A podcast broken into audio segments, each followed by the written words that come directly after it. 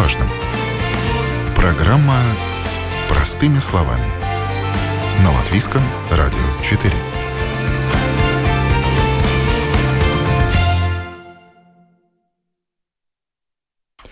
Здравствуйте, с вами Марина Талапина.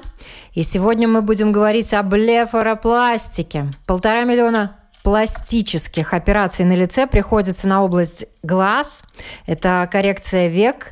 Когда нужно делать блефаропластику, зачем, кому эта операция показана, а кому лучше не корректировать веки. Об этом мы говорим сегодня. Я рада представить с нами на связи пластический хирург Латвийского центра микрохирургии Нона Томишева. Нона, здравствуйте. Здравствуйте. И пластический хирург Юрмальской больницы и клиники Айва Карлис Вердинч. Карлис, добрый день. Добрый день. В начале нашей беседы надо объяснить, может быть, не все наши слушатели знают, что же такое блефаропластика, и пару слов о истории этой процедуры, этой операции, которая насчитывает, э, как я узнала, тысячелетия. Карлис, начинайте. Да, блефаропластика, блефарон – это века, кожа, пластика – это значит коррекция. Это греческое название, но, как и у всех современных процедур, все-таки корни идут из Индии.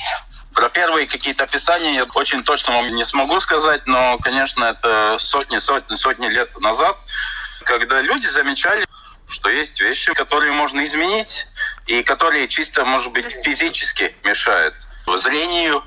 Блефаропластика – это понятие наших дней, это пластика век. Как мы знаем, у нас есть верхние и нижние веки. Отличается пластика верхних век и э, пластика mm. нижних, как и комбинация. Но э, операция сама очень-очень популярна в наши дни.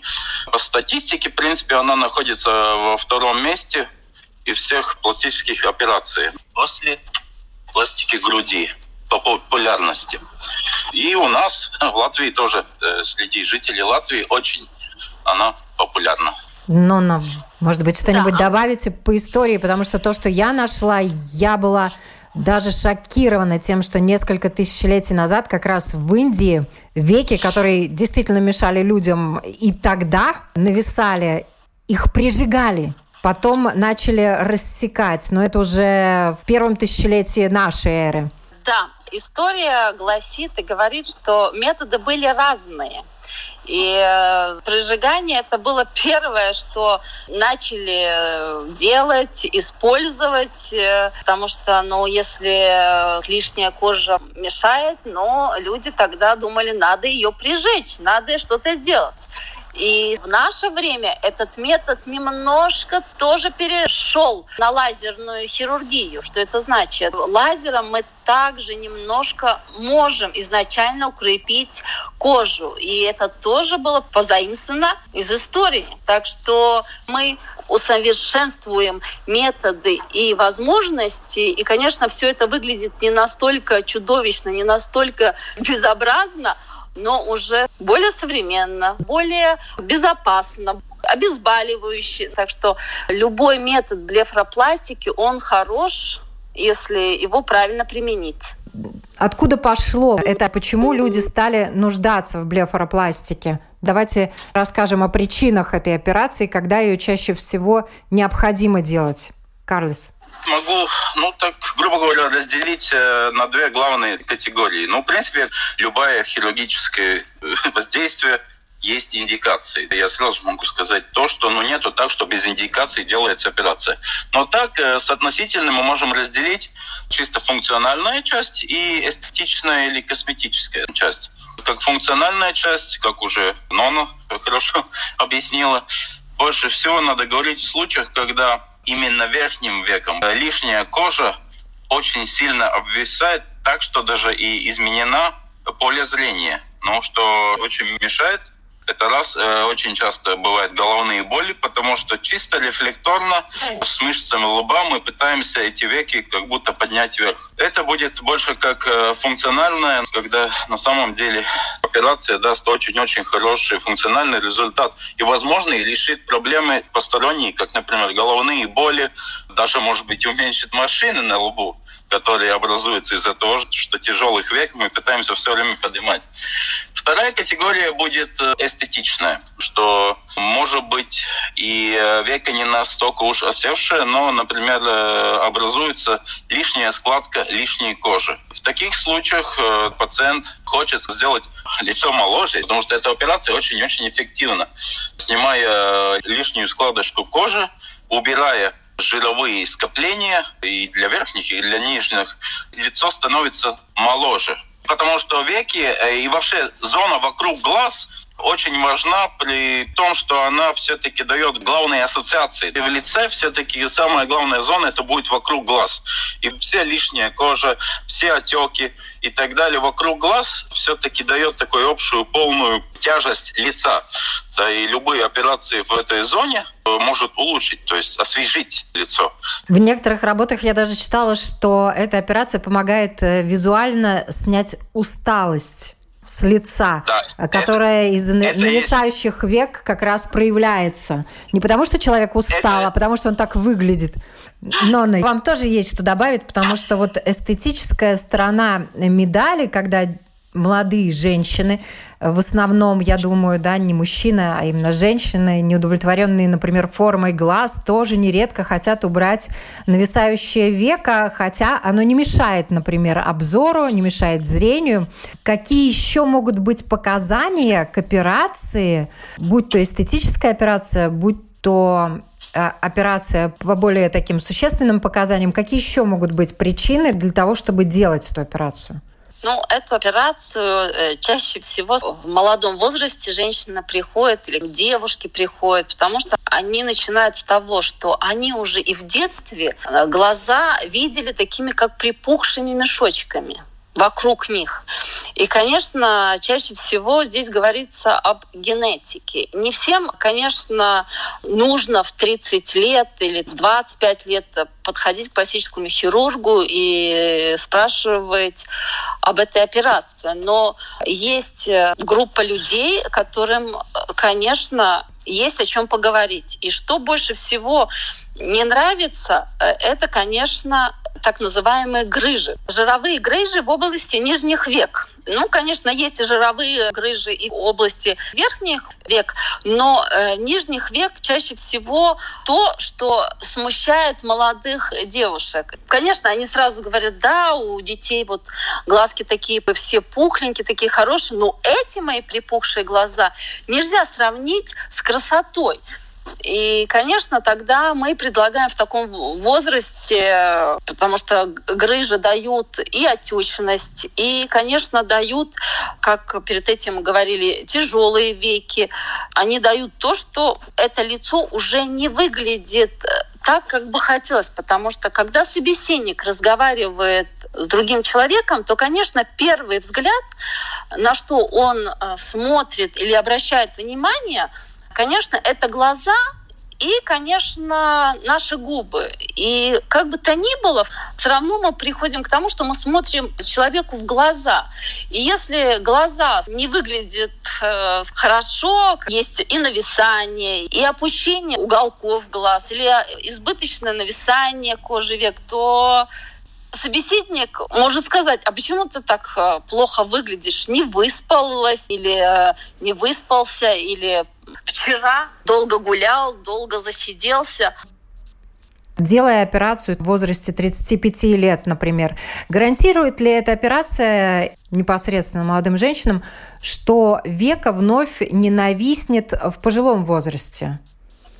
Нет, это не гарантирует, потому что если была гормональные дисфункции, у женщины очень хорошо отражаются на коже. Что это значит? Если будет э, опущение бровей, то, конечно, немножко будет э, лицо опускаться или немного брови будет немножко опускаться вниз, то, конечно, века уже не будет выглядеть так, как оно было перед операцией. И, конечно, если мы делаем делаем операцию в 35, то, возможно, после 55 надо будет э, маленькую коррекцию делать. Но это не всегда. Это все зависит от того, насколько, не хочу сказать это слово, но будет сползать э, лоб и опускаться брови. Да, гравитацию никто не отменял, Гравитацию правильно? никто не отменял, к сожалению, да.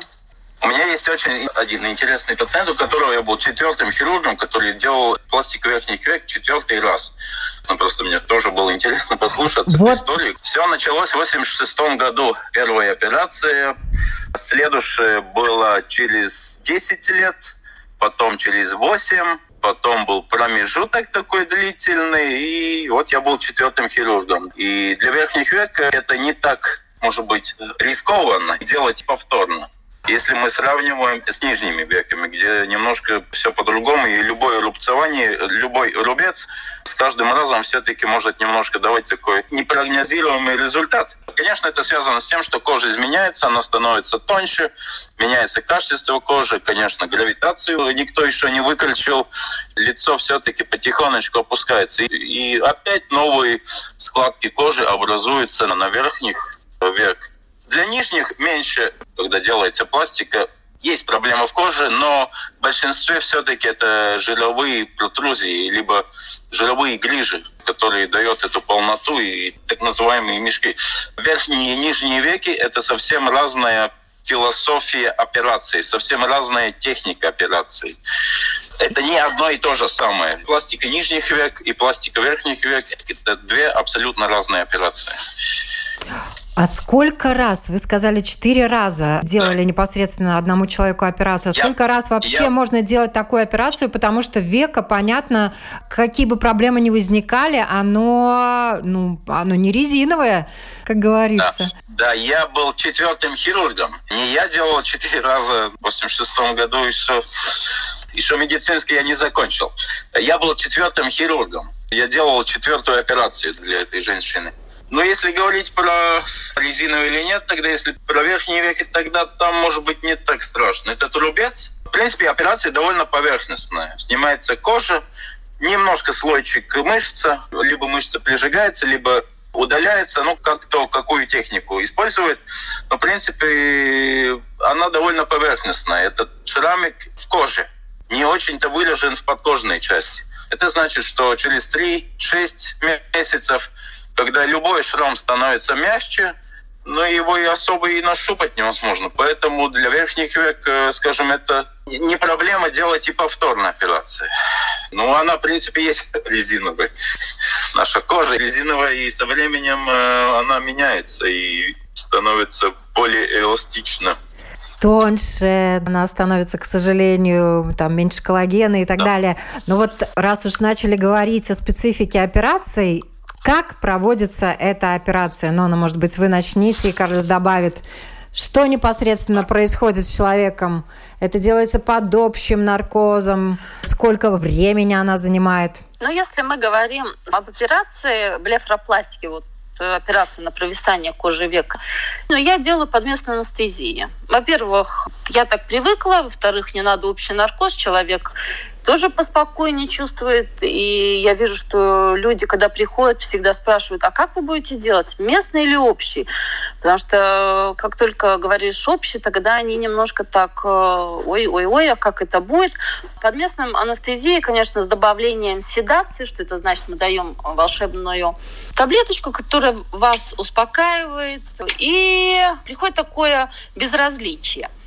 Принцип операции верхнего века, он идет на что? Он идет на то, что вырезается лишняя кожа. Ну и, конечно, выбирается жировая ткань, так называемая грыжа, если это необходимо.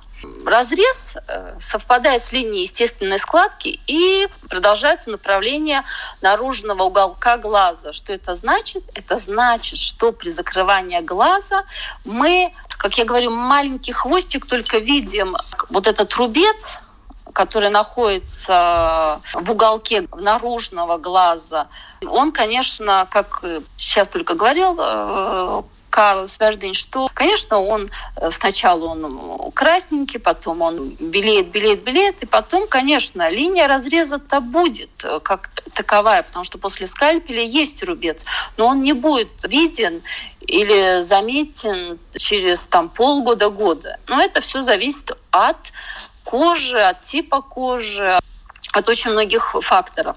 Ну а на нижнее э, веко делается разрез немного ниже линии ресниц. Это 3 миллиметра мы отступаем от ресничек и делаем разрез. И с продолжением направления наружного уголка глаза. Здесь же нижнее веко можно оперировать как комбинированно, только удалить лишнюю кожу, или убрать грыжевые мешки. Или же, здесь тоже такое есть с возрастом, надо укрепить связочный аппарат глаза. Или же хочется немножко поднять среднюю часть лица. Поэтому здесь уже объем работы идет в зависимости от того, что надо этому человеку. Карлос. Да, есть еще одна методика для нижних век. Если только проблема с жировыми грижами, тогда можно так делать, что делается надрез через слизистую, то есть внутри глаза, и убирается через нее только эти жировые. Тогда можно вообще так, что шрамы вообще не видны, их нету, снаружи шрам нету. Но я вообще хочу сказать, что лицо и именно зона вокруг глаз очень-очень хороша для шрама, потому что все места, которые все-таки все время в постоянном движении, и эти надрезы тоже делаются по линиям Лангер-Ханцелины, есть такие, они идут по естественным складкам. Они, в принципе, любые шрамы верхних век, и нижних, они со временем практически не видны. Ну да, в принципе, но Анатомий очень хорошо рассказал все, все главные методы верхних и нижних век. А насчет анестезии, я лично обычно предлагаю для верхних век э, местную анестезию, конечно, с этой волшебной таблеточкой. Но если я вижу, что пациент э, все-таки очень такой, сам говорит, что, знаете, я очень-очень боюсь, это я очень нервничаю, тогда, конечно, есть возможность делать э, с наркозом. Единственное, если с наркозом, конечно, тогда надо делать все, абсолютно все передоперационные исследования, надо рассчитывать с тем, что, возможно, одну ночь надо будет оставаться в больнице, но для меня как хирурга технически не меняется. Ли это подместные, либо подобшие. Если делаю комбинированную верхние и нижние веки, э, ну тогда я выбираю общий наркоз все-таки, чтобы этого дискомфорта при удалении жировых накоплений нижних век, ну, чтобы пациенту тоже не остался слишком э, негативный осадок после операции. Результат нравится, все нравится, но операция была так. Все-таки это важно. Комфорт пациента очень-очень важен. И тут э, вам нужно действовать, э, чтобы человек не двигался правильно. И еще э, один момент я спрашивала, как долго может длиться операция Э, среднем верхние веки, как у которого специалиста, кто их больше делает, кто меньше, как и все, что мы делаем. Чем мы больше делаем, чем наши все движения как хирургам более-менее автоматические уже. Это в среднем э, полчаса до часу. Но если это верхние и нижние, ну, от часу до даже двух. Это смотря какой объем. Надо укрепить нижнюю веку, не надо. Там все зависит от э, индивидуального случая. Mm-hmm. Поэтому самый лучший вариант вообще перед операцией, то есть операции век это не та операция, скажем так, которую я могу запланировать в онлайн-консультации. Я так насчет онлайн-консультаций так очень со стороны смотрю, потому что есть э, очень многие тесты, которые надо сделать. Во-первых, надо понять, э, ли причина для верхних век не то, что, э, скажем, лоб сошел вниз или брови.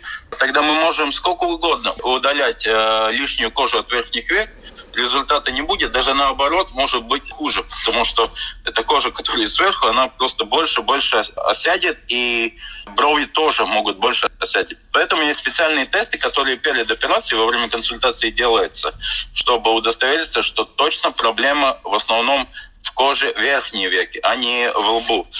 Насчет нижних век тоже там много всяких нюансов есть. Да, есть э, такие, что всегда перед операцией надо понять, э, насколько крепкие мышцы нижних век, э, насколько вообще крепкая нижняя века, потому что, ну, чтобы, не дай бог, не было так, что уберем лишнюю кожу из нижних век, уберем жировики, а потом процессе рубцевания, тем более первые три недели, такие самые, самые активные, не дай бог, э, века может отвиснуть от глазного яблока которая проблема решается довольно элементарно, но это надо довольно длительное время, чтобы восстановить. Поэтому очень важно рассчитать, надо будет подтяжку э, и укрепление нижней век или нет.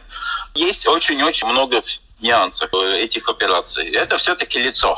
Это наша витрина, если можно так сказать. Это наш да. Это и наша витрина. Вы уже э, начали говорить, а есть какие-то противопоказания, когда вы отказываете людям в этой операции? Карлис, вы уже начали. Давайте вы продолжите, да. и Нона добавит. Главные контраиндикации тоже разные. Есть абсолютные, есть относительные.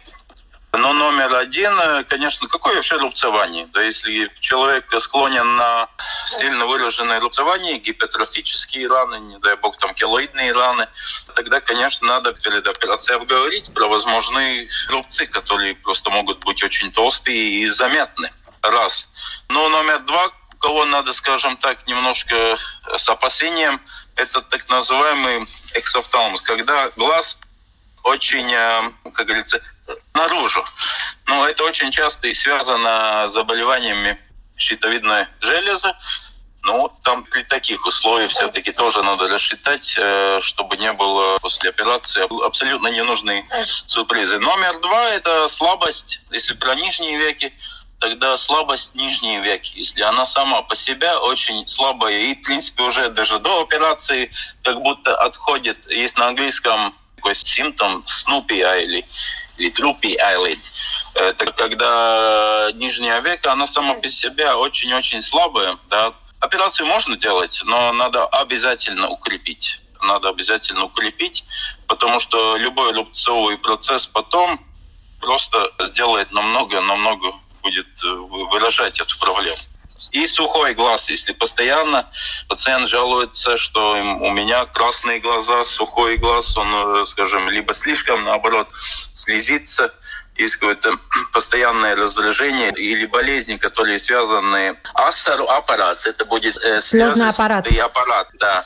Тогда тоже, конечно, очень надо смотреть и, в принципе, очень хорошо и перед операцией у пластического хирурга консультация офтальмолога или глазного врача, э, чтобы удостовериться, чтобы, чтобы все-таки... Вообще можно делать операцию, и чтобы не было бы всяких сюрпризов негативных. Угу. Но вот. нам буквально пару слов, может быть, когда блефаропластика не поможет человеку? Ну, поможет, не поможет, но контраиндикация еще есть, конечно, эти все хронические заболевания, например, тот же самый псориаз, он поможет, да, но заживление будет не слишком хорошее. Есть э, вещи, которые, ну, надо, чтобы эта кожа, которую мы оперируем в этом месте, не было никаких ни гнойничков, ни каких-то заболеваний кожных.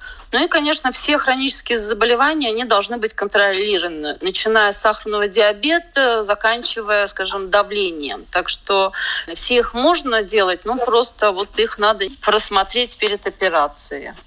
Сколько длится восстановление после операции?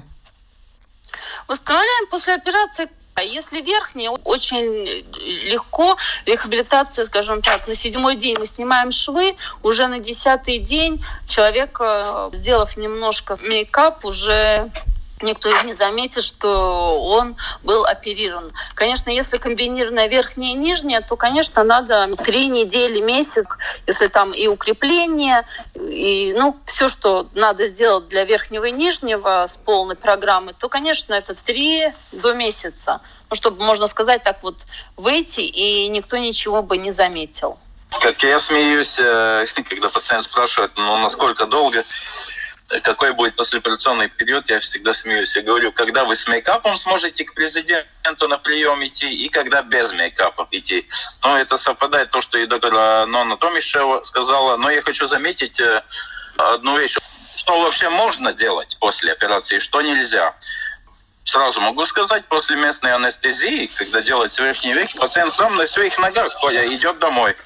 И он, конечно, уже в следующий день абсолютно свободно может ходить и так далее. И главное, чтобы были все-таки одеты большие очки, чтобы не пугать людей вокруг. Шутка, конечно. Потому что и синяки, и отек э, может быть. И номер два, ну, чтобы все-таки что-то не задуло. Чтобы глаза были сухие и чистые. Номер два, конечно, никакие активные физические нагрузки. Ну, как минимум недели. Нельзя слишком, скажем так, накланиваться вперед. нельзя делать ничего такого, где увеличивается давление в головных сосудов. Ну, это больше связано с тем, чтобы, не дай бог, не было бы какое-то кровотечение, не знаю, чтобы не кровили э, раны. Это раз. Э, надо спать на спине, как минимум неделю. Ну, если там немножко на бочок, ничего страшного, но, в принципе, на спине и слегка приподнятой верхней части. То есть две подушки надо ставить, например, чтобы все-таки эта отечность тоже, которая после операции есть, чтобы она по гравитации не оседала бы вот именно на глаза. И, конечно, конечно, когда снимаются швы, через какое-то время, когда раны э, зажившие, очень важно для, для блефаропластики это массаж, который делает, в принципе, пациент сам. Хирург, специалиста научит, как это делать. Массаж, массаж, массаж. Силиконовый креме чтобы рубец вообще не был бы видим. Ну а массаж э, больше, чтобы было бы лучше кровообращение, лимфообращение, да, чтобы mm-hmm. уменьшить отеки. Вы заговорили насчет мейкапа. Это для женщин очень важная составляющая. На Ютубе сейчас огромное количество блогеров, которые рекламируют и, собственно, рейтинги себе зарабатывают на том, что проводят различные эксперименты, операции на себе, это снимают, потом об этом рассказывают. И вот одна из молодых женщин, очень красивые у нее были глаза, она почему-то решила делать блефаропластику, ей не нравилось верхнее веко, она себя снимала до и после в течение нескольких недель, и уже на второй день после операции у нее еще швы, естественно, и видны, и на верхнем веке, а она уже реснички накрасила, тени уже наложила, и вот, Нона, вы как женщина, доктор, который понимает желание женщин выглядеть хорошо на клеточном уровне. Вот ваше мнение по поводу э, мейкапа сразу после операции? Ну, это немножко безумие, скажу честно. Во-первых, э, все хорошо до, э, когда будет какая-то проблема. Что это значит? Э, но прооперировав, конечно, ранки, они закрыты швом, но они же не э, зажили. Заживление проходит в течение там, 5-7 дней, когда мы снимаем э, нитку, и тогда можно что-то еще, но даже после снятия швов я как бы не рекомендую краситься, во-первых, потому что реснички, э, когда красят, то из-за отека они еще не так хорошо чувствительны.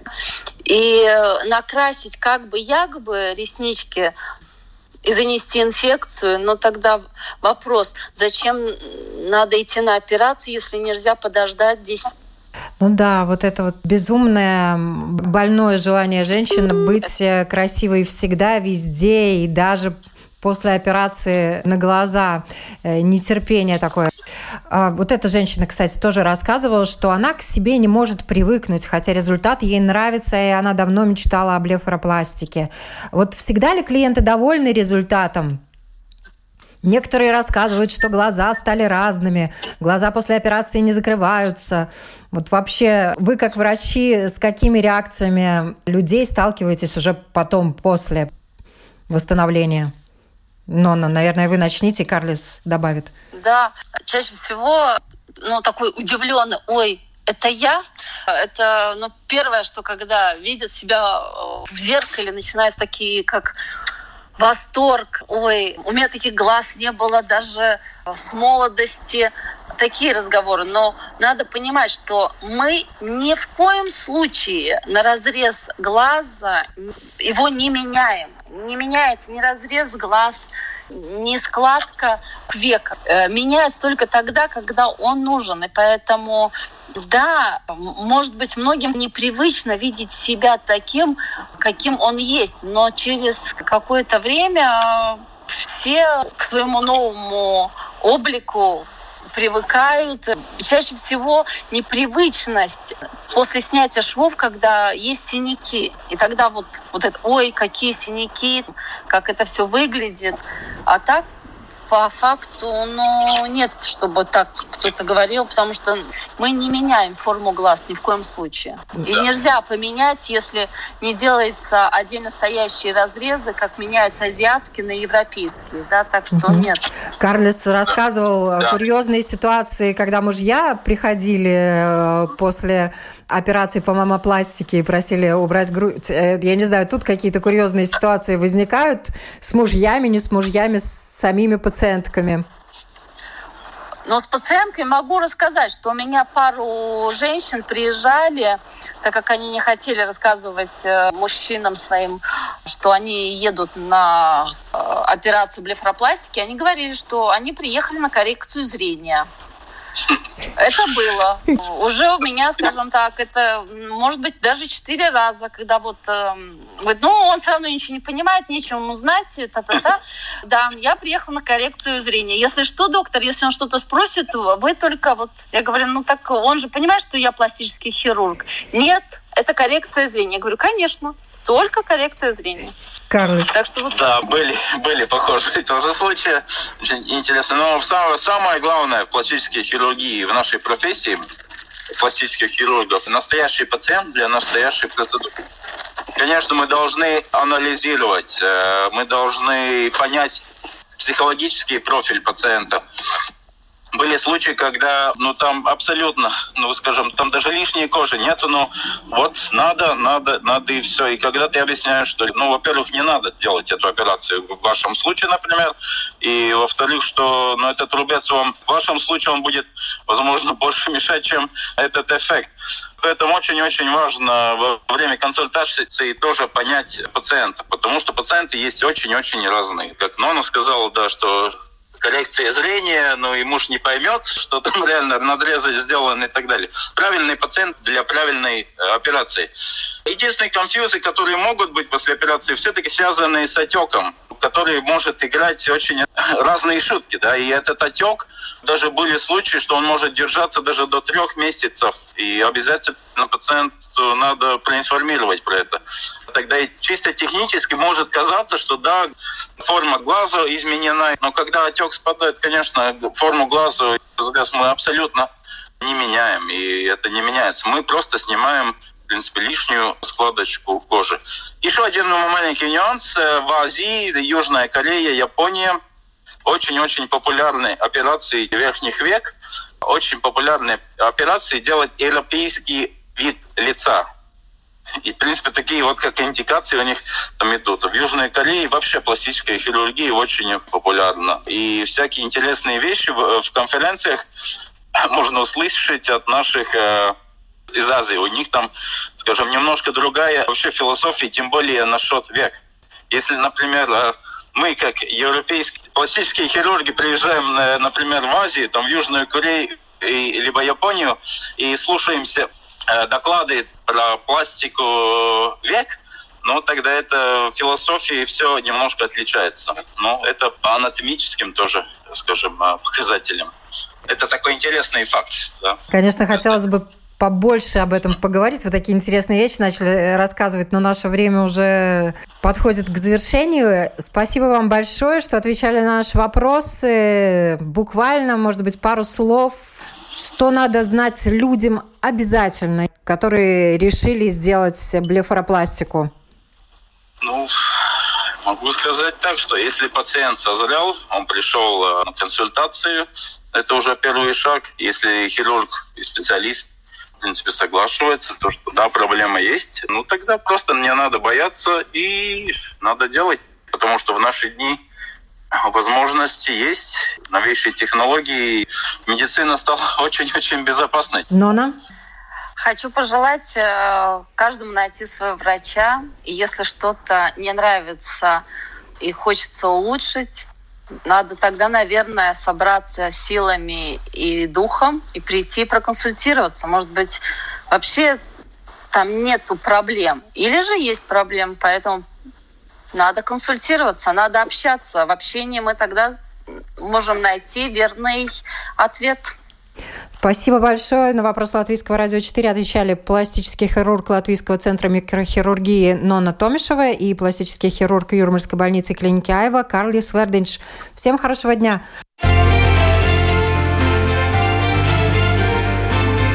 О новом, непонятном, важном.